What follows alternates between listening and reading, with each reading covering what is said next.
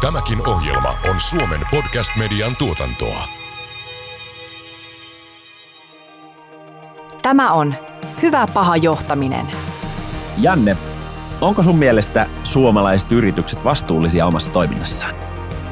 Lähtökohtaisesti me kaikki ihmisinä ja yrityksenä varmasti halutaan toimia oikein, mutta onko asia todellisuudessa näin? Otetaan siitä selvää. Hyvä paha johtaminen podcastissa käsitellään ihmisten johtamisen haasteita ja mahdollisuuksia. Menestyminen muuttuvassa maailmassa ja uusien mahdollisuuksien hyödyntäminen edellyttävät työyhteisöltä oikeanlaista johtamista. Podcast tarjoaa sinulle uutta ymmärrystä ja konkreettisia työkaluja hyvään ihmisten johtamiseen. Se antaa myös vinkkejä sinulle, joka haluat kehittää itsesi johtamista. Juontajina toimivat johtamiseen erikoistuneen Eduko-valmennustalon yrittäjä ja The Kemp Blanchard Companiesin partneri Janne Annunen sekä organisaatiopsykologi, tutkija ja tietokirjailija Jaakko Sahimaa. Me ollaan saatu tänne podcastiin vieraaksi yrittäjä Niina Ratsula Code of Conduct Companylta. Sä oot ollut muun muassa kirjoittamassa kirjaa oikein toimimisen kulttuuri ja puhutaan näistä teemoista tänään. Tervetuloa. Kiitos kutsusta. Kiva olla täällä. Jotenkin tuntuu, että teema vastuullisuus on, on jotenkin tullut trendiksi ja yritykset ja organisaat haluaa kehittää omaa brändi, brändikuvaa ja työntekijäkokemustaan tämän vastuullisuuden varjolla ja ainakin musta tuntuu, että se liittyy hyvin paljon tämmöiseen ilmastonmuutoksen torjuntaan, joka on sinänsä tärkeä asia ja ympäristöteemoihin. Mitä muuta tämä tarkoittaa, tämä vastuullisuus? Joo, siis se on ihan totta, että moni vielä niin kuin mieltää silleen heti, kun puhutaan vastuullisuudesta, että sit tulee mieleen niin kuin ympäristö ja ilmasto. Ja itse asiassa mielenkiintoista sekin, että, että se on ollut ilmasto tähän asti, mutta sitten jos me mietitään, niin oikeasti biodiversiteetti kysymykset on ihan yhtä relevantteja kuin, kuin ilmasto. Ja nyt ehkä se on alkanut nostaa päätä myöskin ja laajentanut sitä ympäristönäkökulmaa, mutta perinteisesti ihan yritysvastuu on, on jaoteltu kautta aikojen. En tiedä, voiko näin sanoa, mutta että on se ympäristövastuusta on sosiaalinen vastuu ja sitten on taloudellinen vastuu kautta hyvä, hyvä hallinto.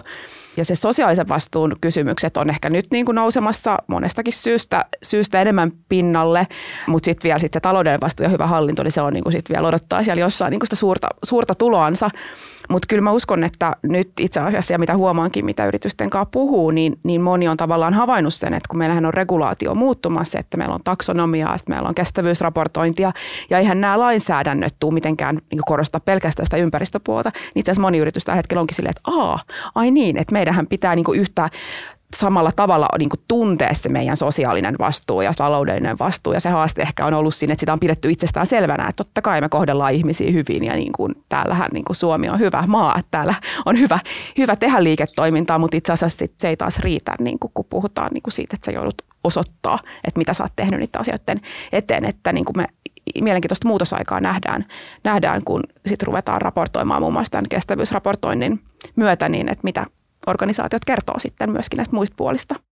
Mitä sä itse ajattelet, että minkä takia nämä teemat just tässä ajassa tällä hetkellä on niin, niin vahvasti pinnalla ja kaikkien huulilla? Musta tuntuu, että itse kun 15 vuotta sitten niin kuin tavallaan tuli alalle tietystä näkökulmasta, niin se, meille aikaa vielä, että ajateltiin, että yhteiskuntavastuu on sitä, että sä lahjoitat hyvän tekeväisyyttä. Se on sama, mitä sä teet bisneksenä, mutta sitten niin sä tavallaan voit olla vastuullinen sillä, että sä rahoitat, maksat joku X summan rahaa jotenkin jo, jonnekin. Niin ollaan me tultu iso muutos tavallaan siitä, että enää se ei ole ok tapa ajatella niin, vaan yritysten pitää miettiä sitä, miksi ne on olemassa ja mitä ne tekee ja mitä, mitä se aiheuttaa. Ja musta tuntuu, että nyt me eletään sitä aikaa, että kyllä niin kuin jokainen yritys on tajunnut, että on pakko olla tässä asiassa niin kuin mukana, että muuten sua ei ole enää olemassa. Että se on tavallaan se mä en oikein tykkää ehkä sanoa megatrendi, koska ei tämä ole mikään trendi, vaan tämä on, jos me ajatellaan vaikka sitä yritysvastuuraportointia, niin sehän on niin kuin huikea ajatus, että muutaman vuoden päästä, kun me mietitään yrityksen niin kuin raportointiin, niin se vastuullisuusteema ja kestävyysteema on ihan yhtä relevanttia kuin ne taloudelliset luvut. Eli tavallaan, että se, siitä niin kuin tulee osa kaikkea, mitä yritykset on. Että et sulle ei ole niin kuin vaihtoehtoja, mutta mä tuossa introssa äskenkin, kun mainitsit tuosta, että, että vastuullisuutta käytetään siihen, että rakennetaan sitä hyvää julkikuvaa, niin tämä on just se musta se ongelma, että minun mielestä niin kuin vastuullisuus ei ole mikään, niin kuin, että se syy toimii vastuullisuus, ei pitäisi löytyä sitä, että nyt että tässä tämä meidän hyvä maine ja, ja muuta. Joo, kyllä jos toimit oikein, niin se maine tulee niin kuin perästä, mutta, mutta niin kuin mulla aina, aina tuntuu pahalta, niin kuin sydän itkee verta, kun kuulee, että yritysjohto niin kuin myy tätä juttua sillä, että hei nyt, nyt niin kuin rakennetaan hyvä, hyvä imago tässä. Kyllä. Eikö tässä paljon puhuta yrityskulttuurista? Eikö, eikö tämä ole ennen kaikkea sitä? Ky- siis mä sanoisin, että se sosiaalinen niin kuin vastuu, vastuullisuus ja itse asiassa taloudellinen vastuukin liittyy tosi paljon siihen yrityskulttuuriin. Et mä uskon Joo. sitä just, että et, et sä, et yritys ei voi olla edes vastuullinen, ellei se niin kuin lähde siitä, niin kuin, mitä tapahtuu siellä, mistä kukaan ei ole näkemässä ilman sitä vastuullisuusraporttia. Nyt jos laittaa nämä kaksi asiaa vähän niin kuin vaakakuppiin vastakkain, toisaalta tämä kilven kiillotus, brändin kiillotus ja toisaalta sitten se, että aito toimimisen kulttuuri. Kuinka paljon sä itse näet niin kuin suomalaisessa kentässä vaikka riskiä sille, että tämmöiselle viherpesulle ja sille, että tämä vastuullisuuspuhe on pelkkää sitä markkinointia ja viestintää? Siis kyllä mä näen sen niin kuin riskinä, mutta mä näen sen myös semmoisena riskinä, mikä realisoituu niin kuin tahattomasti. Että just se, että hirveän harva organisaatio tekee niin kuin tietoista päätöstä, että nyt ruvetaan viherpesuun, vaan se on se, että totta kai me halutaan olla kaikki vastuullisia. Totta kai kuka tahansa yritysjohtaja tai johtoryhmän jäsen tai, tai esihenkilö haluaa ajatella, että mä oon hyvä johtaja, meillä on niin kuin hyvä yrityskulttuuri, me halutaan toimia oikein, mutta kun se halu toimia oikein ei niin kuin riitä. Ja mielenkiintoista on ehkä just tämä, että varmaan jokainen organisaatio löytää ne omat perusteensa sille, että miksi meidän pitää olla olemassa ja miksi meidän toimintamme on niin vastuullista. Mm-hmm. Ja sitten ehkä laput silmillä.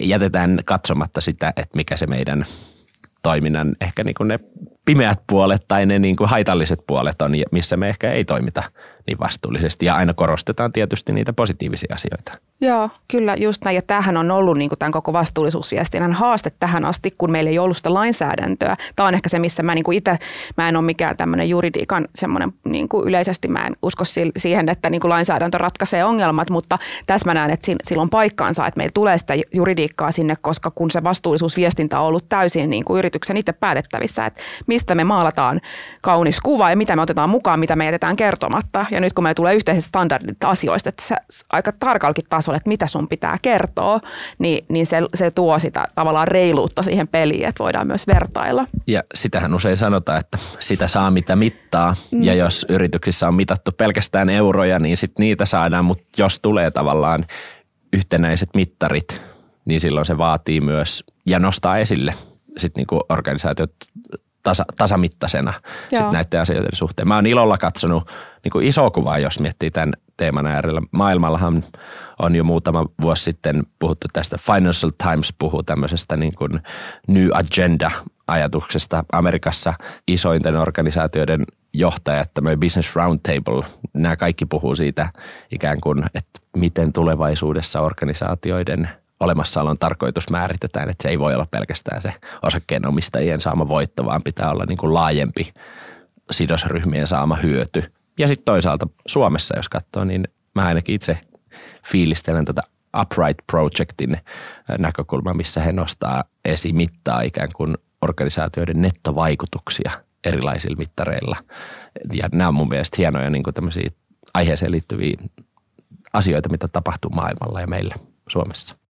Se on hyvä, hyvä kysymys ja siihen on olemassa erilaisia tieteellisesti päteviä määritelmiä tai viitekehyksiä. Sitten siihen on ainakin itsellä on niin myöskin käytännön kokemus siihen, kun on myös työkseen niin tonkinut erilaisia väärinkäytöksiä ja, ja näin. Niin kyllä mä sanon, että siellä on monta juttua, mutta ehkä niin nostaisi muutamana yhden tämmöisen, niin kuin kuulostaa niin kliseiseltä, että puhutaan niin kuin esihenkilöiden ja niin kuin johdon siitä niin kuin tavallaan walk the talk puolesta, mutta tavallaan just siitä, että et, et mitä se niin kuin todellisuudessa on se esihenkilöiden esimerkki. Että ei se vaan, että sä osaat sanoa tai jättää sanomatta jotain asioita niin kuin tietoisesti, vaan se, että kun mä aina sanon, että kun ihminen tulee vaikka uuteen työpaikkaan ja sitten sille annetaan se hieno code of conduct, tässä on nämä eettiset periaatteet ja organisaatio ajattelee, että nyt mä oon niin kuin tavallaan tehnyt sen työn, että eettisuus on tärkeä, toimikaa kaikki oikein, no corruption, no bribery, että kaikki hienot, hienot tota, niin kuin tekstit siellä, mutta eihän se ihminen, kun se tulee sen töihin niin kuin tavallaan, sit kun se on siinä tilanteessa, että miten mun pitäisi niin kuin toimia, niin eihän se kaiva sitä esille silleen, että ahaa, mitä tämä lukikaan. Tämä luki, että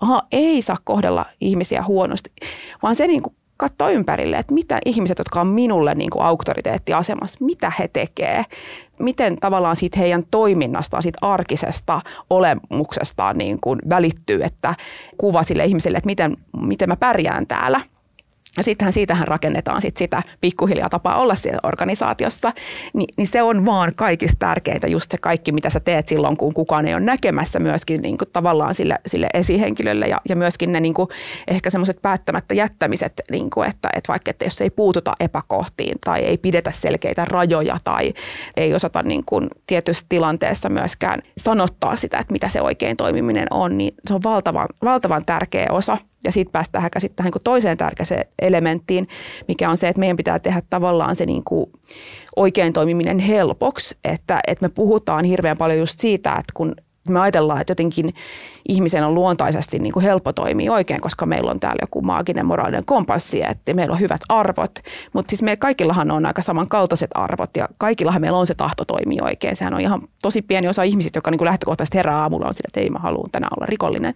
Ni, niin tavallaan se, että me sanotetaan organisaatiossa sitä kulttuuria ihan oikeasti sillä tavalla, että se ihminen ymmärtää niissä tilanteissa, että mitkä on ne odotetut toimintamallit.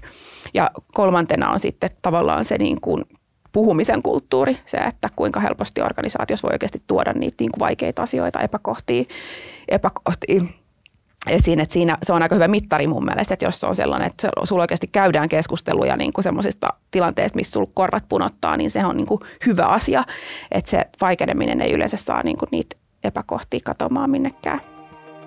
Kuuntelet Hyvä paha johtaminen podcastia kun puhutaan tämmöisestä eettisestä stressistä, niin usein silloin puhutaan siitä, että toisaalta joko tietoisesti joutuu toimimaan arvojen vastaisesti, tai sitten toinen ehkä se hähmäisempi tilanne on se, että ei oikein tiedä, miten pitäisi toimia. Ja mä veikkaan, että tämä on niinku usein, useimmin se tyypillisempi tilanne kuin erilaisissa päätöksentekotilanteissa mm. ja haastavissa tilanteissa. Ei ole ihan varma, että mitä multa odotetaan, miten mun pitäisi toimia, jotta mä toimin oikein ja jotta mä toimin tämän organisaation edun ja moraalisten niin kuin, raamien sisällä. Se on, se on just näin. Ja, ja jotenkin yksi, mikä mä haluan aina nostaa esiin on se, että kun puhutaan paljon tästä niin keskijohdosta ja aina sitä niin kuin tavallaan vähän niin kuin sormipystyssä, että pitää johtaa esimerkillä, niin mun mielestä on jotenkin tärkeää myös muistaa tavallaan, että ylimmälle johdollehan on tosi tärkeää varmistaa se, että siellä keskijohdolla on ne edellytykset siihen, että me esimerkiksi me ollaan tehty tuon Nordic Business Ethics kyselyä, niin siinä meidän tutkimukset tai kyselyn tuloksissa niin nousi esiin se, että itse asiassa esihenkilöt on kaikista eniten niin niin kuin semmoisessa, tai useimmiten semmoisessa asemassa, että he kokee, että he joutuu niin kuin siihen arvoristiriitaan. Että tavallaan niin kuin mun mielestä on tosi tärkeää niin kuin muistaa, että kun heille tulee se paine sieltä ylhäältä, mutta sitten myöskin heidän pitäisi niin kuin jatkaa sitä sinne omaan organisaatioon, niin se, on, se voi olla tosi vaikeakin se tilanne, tilanne siinä keskijohdossa ja tosi harva keskijohtaja niin kuin tarkoituksenmukaisesti haluaisi vaikka niin kuin edistää sellaista organisaatiokulttuuria, mikä ajaa ihmisiä niin kuin toimimaan jollain tavalla arvojen vastaisesti, mutta sitten välillä vaan se just vaan tilanteen mahdottomuus saattaa, saattaa ajaa. Mitä sä itse ajattelet, mikä rooli on tämmöisellä niin kuin sosiaalisella paineella ja ehkä niin kuin lojaliteetilla tämmöisessä niin kuin eettisen ristiriidan tilanteissa ja ehkä epäeettisessä toiminnassakin, että tavallaan ihminen paineistettuna kokee, että mun pitää tässä organisaatiossa nyt toimia tällä tavalla – No onhan siinä iso merkitys, että kyllähän jos ajattelee tämmöistä niin kuin toimintaa, että ihminen toimii väärin, niin, niin paljon niin kuin väärinkäytösmaailmassahan puhutaan tämmöisestä niin kuin fraud triangleista, missä ajatellaan, että sulla tavallaan kolme asiaa pitää aina täyttyä, joista yksi on se, että sulla on ylipäätänsä niin kuin tavallaan se tilanne niin kuin mahdollista. Toinen on, on tavallaan se, että sulla on siellä jossain se niin kuin paine tai, tai motivaatio, ja kolmas on se, että sä rationalisoit sitä. Niin sehän on just se rationalisointi tavallaan sitä, että minkä takia me perustellaan sitä, että miksi jollain tavalla toimitaan. Ja itse asiassa kun me kysyttiin tätä kysymystä, että, että, että ootko joutunut arvoristiriitoihin, niin no ensinnäkin siis vastaus oli just, että niin kuin esihenkilöistä niin kuin yli 70 prosenttia koki, että oli joutunut sekä rikkoa omia henkilökohtaisia arvoja että organisaation code of conductia. Ja merkittävimmät syyt oli 50 prosenttia koki, että syy niin kuin tämmöisille arvoristoille oli se, että, että tota, halutaan sitä asiakasta jollain tavalla palvella entistä paremmin. Ja sitten 48 prosenttia koki sitten, että sitten taas tämmöiset niin kuin aika, aikarajoitteet tavallaan, että sulla on se niin kuin paine paine tota, ja sitten budjettipaine niin kuin, ja se tavoitteiden tavallaan realistisuus oli niin kuin se kolmas tekijä, että kyllähän siis tavallaan ne perustelut sille löytyy Kyllä. Nämä on mielenkiintoisia tuloksia kaiken kaikkiaan. Nähän komppaa hyvin myöskin muihin vastaaviin tutkimuksiin, missä, missä katsotaan muita asioita, kuormittavuutta ja tällaisia tekijöitä, Joo. mitkä, mitkä sitten rasittaisi esihenkilöitä ja lähijohtajia nimenomaan sillä keskijohdon puolella. Mietin tuossa, me puhutaan nyt eettisestä stressistä ja arvoristiriidoista ja myöskin siitä, että lähtökohtaisesti ihmiset halutaan toimia oikein. Ja varsinkin me täällä Pohjoismaissa, niin meidän kulttuuri on sellainen, että me ollaan rehellisiä ja, ja toimitaan sääntöjen mukaan ja, ja sillä tavalla. Mikä sun mielestä niin on tässä se suurin ongelma? Että miksi tämä ei kuitenkaan toteudu näin kuin me ajatellaan ehkä sen olevan? No siis varmaan olette kuullut aikaisemminkin tämmöisen termin kuin, niin kuin tavallaan intention behavior gap, ja mä uskon, että se on tässä just se niin kuin yksi, yksi ongelma. Ja yksi syy, minkä takia me ollaan esimerkiksi tehty Nordic Business Ethics, tätä meidän hanketta on just se, että me halutaan tuoda niin kuin jotenkin tosi selkeästi esiin se, että, että siitä huolimatta, että meillä on ne hyvät aikeet, niin organisaatiossa on paljon semmoista toimintaa, mitkä ihmiset kokee, että ei ole oikein. Ja jos ottaa ihan käytännön esimerkin, niin meidän tutkimuksen mukaan 67 prosenttia, me siis kysyttiin neljältä tuhannelta ihmiseltä. Pohjoismaissa ja Baltiassa, että minkä tyyppisiä tilanteita olet havainnut työssä, mitkä oot itse kokenut niin kuin epäeettiseksi. Niin 67 prosenttia esimerkiksi sanoo, että mä oon kokenut tämmöistä niin kuin favoritismia, eli suosintaa ja, ja nepotismia. Ja jos mä ajatellaan, että jos 67 prosenttia, eli melkein kaksi kolmasosaa niin kuin kokee, että tavallaan tällaista niin kuin tapahtuu, niin musta mielenkiintoinen kysymys olisi kokea, kysyä niiltä ihmisiltä, kenen toiminta on koettu tavallaan tämmöiseksi suosivaksi, että hei, oliko se sun tarkoitus? Ja vastaus me niin kuin varmaan kaikki niin kuin tiedetään. että se, että tästä meidän pitäisi niin kuin tavallaan puhua organisaatioissa enemmän. Että mun mielestä organisaatiot pitäisi ymmärtää sitä työntekijäkokemusta, että minkälaisissa tilanteissa ää, niin kuin ihmiset kokee, että tämä ei ole reilua, että tämä on suosivaa tai tämä on syrjintää tai tämä on arvojen vastasta. Ja mä en ole vielä valmis, mä jatkan tätä juttua, koska tämä on niin kuin sitten taas se yksi, kun me mietitään, kun säkin mainitsit sen, että, että suomalaiset on kuitenkin tämmöisiä lainkuulijoita.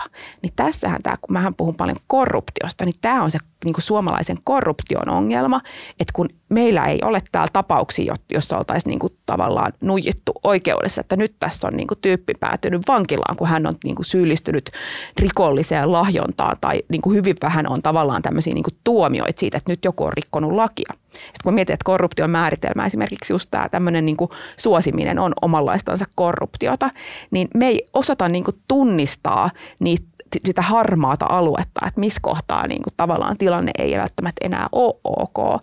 Ja myöskin se on muuttunut niin kuin ajan ajan saatossa ja se on myöskin, on, meillä on niin kuin hyvin erilaisia käsityksiä tästä myöskin esimerkiksi niin kuin ikäpolvien välillä. Ja se oli tosi mielenkiintoista meidänkin tutkimuksesta, kun me kysyttiin eri ikäisiltä, että miten niin kuin näitä erilaisia tilanteita on havaittu ja riippumatta siitä, että minkä tyyppistä niin epäeettistä toimintaa, niin nuoret havaitsi sen niin valtavan paljon niin useammin ja herkemmin kuin, sit, niin kuin vanhempi sukupolvi, mikä oli tosi mielenkiintoista. Siis jos mä otan vaikka esimerkin, niin 62 prosenttia 18-19-vuotiaista koki, että on havainnut seksuaalista häirintää ja 60 plus-vuotiaista vain 19 prosenttia. Ja ei ollut kyse pelkästään vaikka seksuaalista häirinnästä, kun kysyttiin ää, tämmöisestä, niin kuin, että, että olisi laittanut henkilökohtaisia kuluja matkalaskuun, niin taas 64 prosenttia 18-19-vuotiaista ja 21 prosenttia 60-vuotiaista. Okay. Eli myöskin se, että mitä me koetaan, että mikä on ok, kyllä, mikä on kyllä. epäeettistä, niin sillä on valtava ero, että se, että mikä on se kyllä. tulkinta. Joo. Joo, ja varmaan tämmöinen niin tulkintakehikko eri ikäpolvilla ja eri taustasta tulevilla voi olla just erilainen, mikä just johtaa sitten siihen niin kuin erityyppisiin Joo. tulkintoihin ja herkkyyteen Joo. tämmöisten asioiden osalta myös. Mielenkiintoista. Mm. No, tämä tutkimustulokset kertoo jo aika paljon, paljon, että mikä se tilanne on. Toki tuossa oli, tuossa oli muutenkin kuin Suomi mukana, Joo. Pohjoismaita ja Baltian, Baltiasta myöskin. Oli, mutta Mut, ei sano, että Suomi, Suomessa nämä luvut ei ole mitenkään. Niin, niin, tarkoitus oli kysyäkin, kysyäkin sitä, että, että miten sä näet suomalaiset organisaatiot, että kuinka vastuullisia me ollaan oikeasti? No siis mä uskon, että meillä on just se halu toimia vastuullisesti, Joo. mutta se ongelma meillä on just se, että et, et meillä ei ehkä ole riittävän paljon sit myöskään ollut niitä tilanteita, mitkä motivois meitä niin kuin tavallaan heräämään siihen. Että jos me verrataan ihan vaikka Ruotsiin, siellä on ollut paljon julkisia korruptioskandaaleja, mitkä on tavallaan saanut organisaatiot tajumaan, että, että ei hitsi, että me ollaan osa vaikka niin kuin globaalia korruptio-ongelmaa. Meidän on pakko laittaa näihin asioihin niin kuin tavallaan rahaa ja resursseja. Ja sitten se on paljon helpompi täällä, missä meillä ei ole ehkä tapahtunut niin silmin niin siinä omien silmien edes niitä asioita, niin sitten tota, ei osata ajatella niitä asioita niin kuin, että niissä olisi mitään ongelmaa. Ja onko se sitten niin, että kun ei tämmöisiä kohuja tuu nouse niin kuin mediassa meidän silmille, niin sitten me ei ehkä tajuta sitä, että se kaikki epäeettinen toiminta ei aina ole niin kuin laitonta tai kaikki toiminta, mitä, mitä me tehdään, vaikka se ei olisi laitonta, niin se voi olla haitallista mm. organisaation kulttuurille, niille yksilöille, meidän organisaation niin kuin tulevaisuudelle. Että, että varmaan tässä ne niin kuin herkkyysanturit voisi hienosäätää Ehdottomasti. Ja, ja mä uskon sitä, että meidän pitäisi niin oppia tuntemaan paremmin meidän organisaatiot just sitä kautta, että ymmärrettäisiin myöskin, että missä meillä on niitä niin sokeita pisteitä. No me ollaan puhuttu vähän tässä jo, ja voidaan sitä vielä syventää siitä, niin kuin, että ehkä niin kuin ylimmän johdon ja sitten niin kuin lähijohtajien roolista ja vastuista. Että, että miten me niin kuin ihan sieltä ylimmästä johdosta käsin voidaan sitten luoda sitä semmoista oikein toimimisen kulttuuria tai mit, mitkä on keinoja, joilla sitä niin kuin varmistetaan, että meidän organisaatio toimii mahdollisimman eettisesti, vastuullisesti, kestävästi. Mm. Mä aina sanon, että mun mielestä ensimmäinen niin kuin askel on tavallaan niin kuin se normalisointi, että niin kuin meillä jokaisessa organisaatiossa on niitä erilaisia just arvoristiriitoja ja eettisiä dilemmatilanteita, niin kuin omat kysymyksensä ja niin kuin tavallaan se, että tehdään normaaliksi se, että me tavallaan käydään ylipäätänsä sellaista keskustelua, niin se on tavallaan se, millä, mitä ilman sä et oikein voi lähteä luomaan sitä kulttuuria. Ja tietenkin siinä niin kuin se alkaa niin kuin tosi arkisistakin asioista sieltä ylimmästä niin kuin johdosta, että, keskustellaan, niin me osataan, opitaan katsoa itse ehkä peiliin, opitaan ymmärtää sitä omaa työntekijäkokemusta ja, ja ymmärtää myöskin just niitä tilanteita. Et mun mielestä esimerkiksi se, että organisaatio kysyy itse omilta ihmisiltä, että hei, että millaisessa tilanteessa olette havainnut vaikka, että me ollaan oikeasti toimittu jollain tavalla meidän arvoja vastaisesti ja sitten tavallaan lähteä purkaa ja keskustelee. Ja koska näähän on sellaisia asioita myöskin, missä ei ole semmoista mustavalkoista totuutta, koska nämä on kokemuksia. Mä muistan mielenkiintoisen tämmöisen tutkimustuloksen, taisi olla Jenkeistä, missä oli yliopistomaailmassa tenttitilanteissa tehty tämmöinen asetelma, että oli heijastettu seinälle yliopiston kunniasäännöstö ennen tenttiä. Ja se, sen havaittiin vaikuttavan niin, että, että luntaaminen ja huijaaminen siinä tentissä väheni huomattavasti. Ja todellisuudessa tämä koko kunniasäännöstä sellaista ei ollut edes olemassa ja se oli luotu tätä koetilannetta varten. Mutta tämä mun mielestä mielenkiintoisella tavalla osoittaa sen, että kun me pidetään esillä sitä niin kuin eettisen toiminnan velvoitetta ja kun me muistutetaan ihmisille ja annetaan pieniä tämmöisiä niin kuin täkyjä siitä eettisestä toiminnasta, oikein toimimisesta, niin se myös itsessään tuottaa sitten tuloksena sitä oikein toimimisen kulttuuria. Tämä on mun mielestä varmaan jokaiselle organisaatiolle myös niin kuin oppipaikka, että miten me pidetään esillä sitä niin kuin eettisesti toimimisen, oikein toimimisen velvoitetta.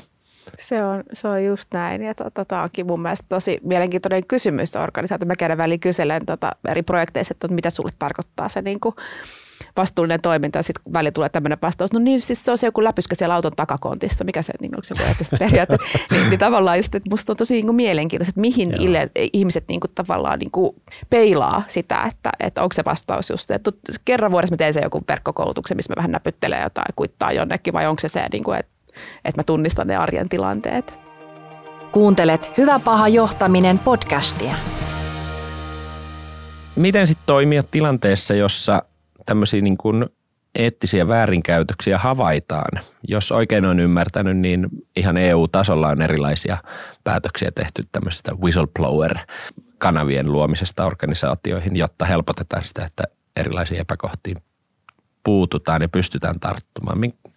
Miten toimia, kun havaitaan omassa organisaatiossa esimerkiksi jonkinlaista epäasiallista käytössä ja epäeettistä toimintaa?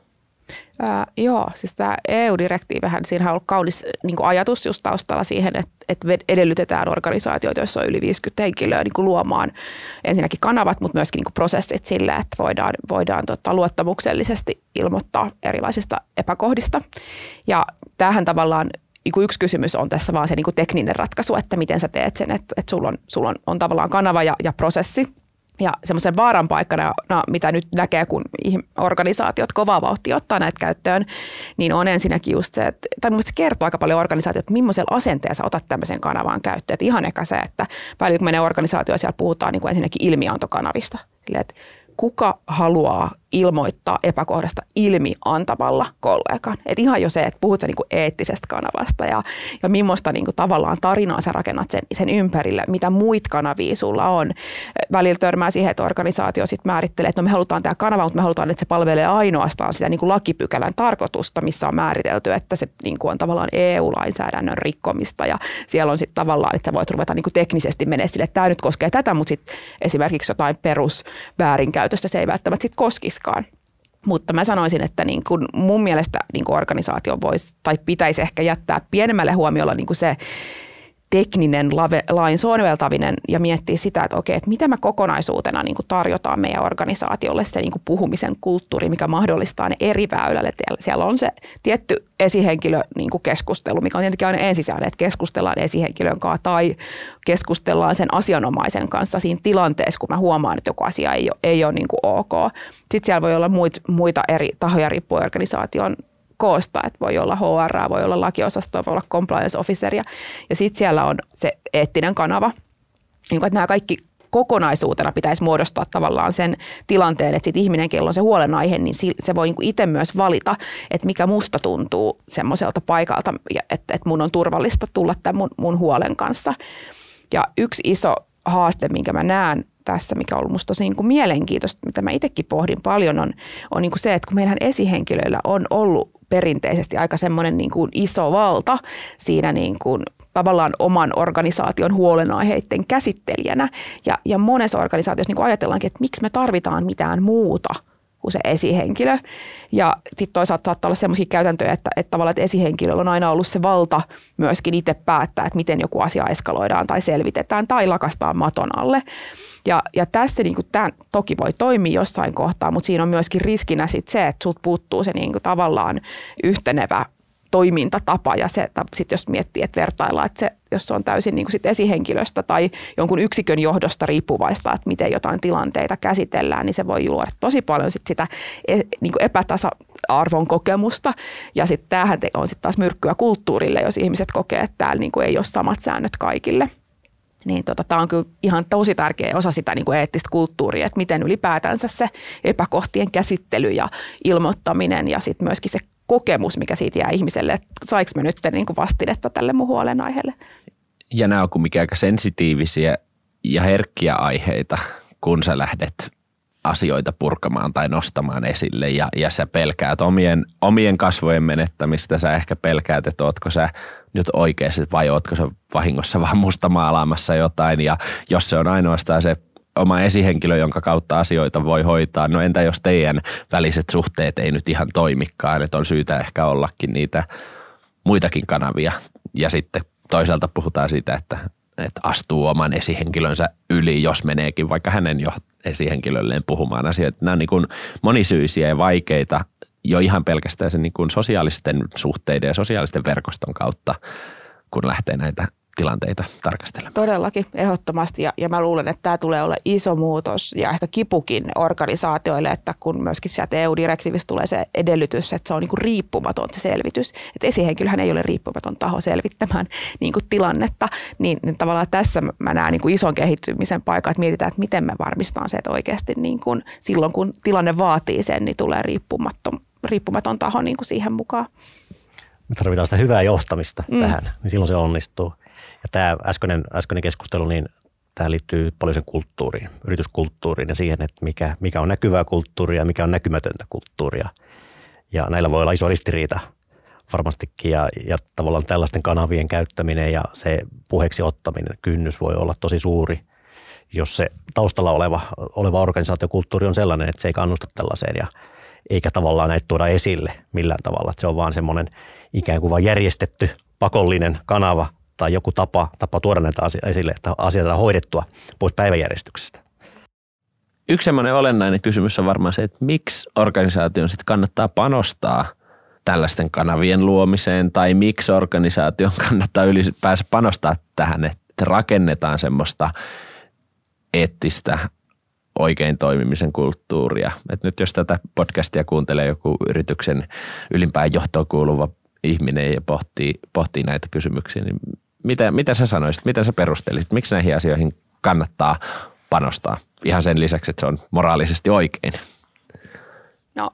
kyllä mä ainakin uskon, että organisaation niin kuin, niin kuin menestys perustuu, no ei pelkästään puhtaalle omalle tunnelle, mutta myöskin sitä, että sä niin kuin tavallaan tunnet sun organisaation. Jos, se, jos ei sulla esimerkiksi ole sellaista kulttuuria, jos uskalletaan tuoda asioita ilmi, jos ei siellä tuoda niin kuin epäkohtia ilmi, niin on hyvin todennäköistä tavallaan, että se keskustelukulttuuri puuttuu niin kuin monesta muustakin, että sä et pysty innovoimaan ja sä et, sä et pysty niin kuin korjaamaan semmoisia virheitä tai, tai niin kuin valuvikoja, mitä, mitä, mitkä olisi korjattavissa, jos sun tieto liikkuisi. Että kyllä mä uskon tavallaan si- siihen, että tavallaan, että ne niin kuin huonot uutiset ovat hyvät, hyviä uutisia siinä niin kuin organisaation kehityksen kannalta ja se, että, että, että jos tietoisesti niin kuin suljetaan korvat ja silmät niiltä epäkohdilta, niin, niin tota, ei se niin kuin saa niitä juurisyitä sieltä katoamaan. Ja tässä ajassa varmaan sitten myös tämmöinen ulkoinen paine ja niin kuin mediarummutusten ja mediamylläköiden riski on, on se, mikä myös niin kuin ulkoisesti ohjaa. Organisaatiot toimii tietyllä tavalla, mutta onneksi on varmaan näitä niin kuin sisäisiäkin motivaattoreita, että halutaan toimia oikein, halutaan kehittää sitä organisaatioa myös sisältä päin niin kuin oikeaan suuntaan. Kyllä, just näin. Ja sitten jos haluaa nyt jotain motivaatiota vielä oikeasti lisää, niin myöskin tuo EU-direktiivi, mistä puhuttiin, niin siellähän on taustalla vielä tämmöinen kolmiportainen ilmoittaminen. Eli käytännössä tarkoittaa sitä, että jos organisaatio ei ole itse tarjonnut niin kuin sisäisiä kanavia, niin sitten henkilö, jolloin se huolenaihe voi mennä sitten niin kuin joko tämmöiseen julkiseen kanavaan, mikä on oikeuskansleri, tai sitten viime kädessä niin kuin jopa medialle ilmoittamaan huolenaiheesta ja sitten saa siitä kautta niin kuin sitä ilmoittajan suojaa niin sanotusti. Tämä loppuun voitaisiin Niina vielä ottaa sellainen tiivistelmä, että miten sä haluaisit sanoa meidän kuunnelijoille tästä teemasta, mikä on tärkein sun viesti tästä asiasta? Ähm, ehkä se on se, että välillä kuulee semmoisen lauseen, että kun vastuullisuus on kivaa ja mukavaa ja palkitsevaa, niin niin ei se aina välttämättä niin kuin ole sitä. Et itse asiassa se, että me rakennetaan sitä oikein toimimisen kulttuuriin, niin tarkoittaa sitä, että me joudutaan altistumaan henkilökohtaisesti sellaiseen tilaan, että me mahdollistetaan se, että me ollaan ehkä itse tehty jotain väärin ja, ja sitten toisaalta altistutaan itsemme sille, sille että käydään semmoisia keskusteluja, mitkä saattaa ku, niin kuin tuntua äärimmäisen niin kuin epämiellyttävältä ja epämukavalta ja saattaa ehkä johtaa siihen, että meillä ei välttämättä niin kuin tuu siitä sitä palkintoa. Ja sen takia mun mielestä se onkin meille kaikille tosi tärkeä semmoinen muistisääntö, että kun ollaan tilanteessa, mikä tuntuu vaikealta ja epämiellyttävältä ja sä haluaisit oikeasti vaan juosta niin kuin pois siitä, niin se voi itse asiassa olla merkki siitä, että nyt me ollaan tekemässä jotain, mikä oikeasti edistää sitä oikein toimimisen kulttuuria. Niin, oikein toimimisella voi joskus olla myös hintalappunsa. Kyllä. Kiitos Niina, että olit meille podcastissa vieraana. Kiitos. Jos pidit tästä jaksosta, niin muista seurata meitä Spotifyssa tai tilaa meidät Apple Podcastissa, niin kuulet uudet jaksot ensimmäisten joukossa –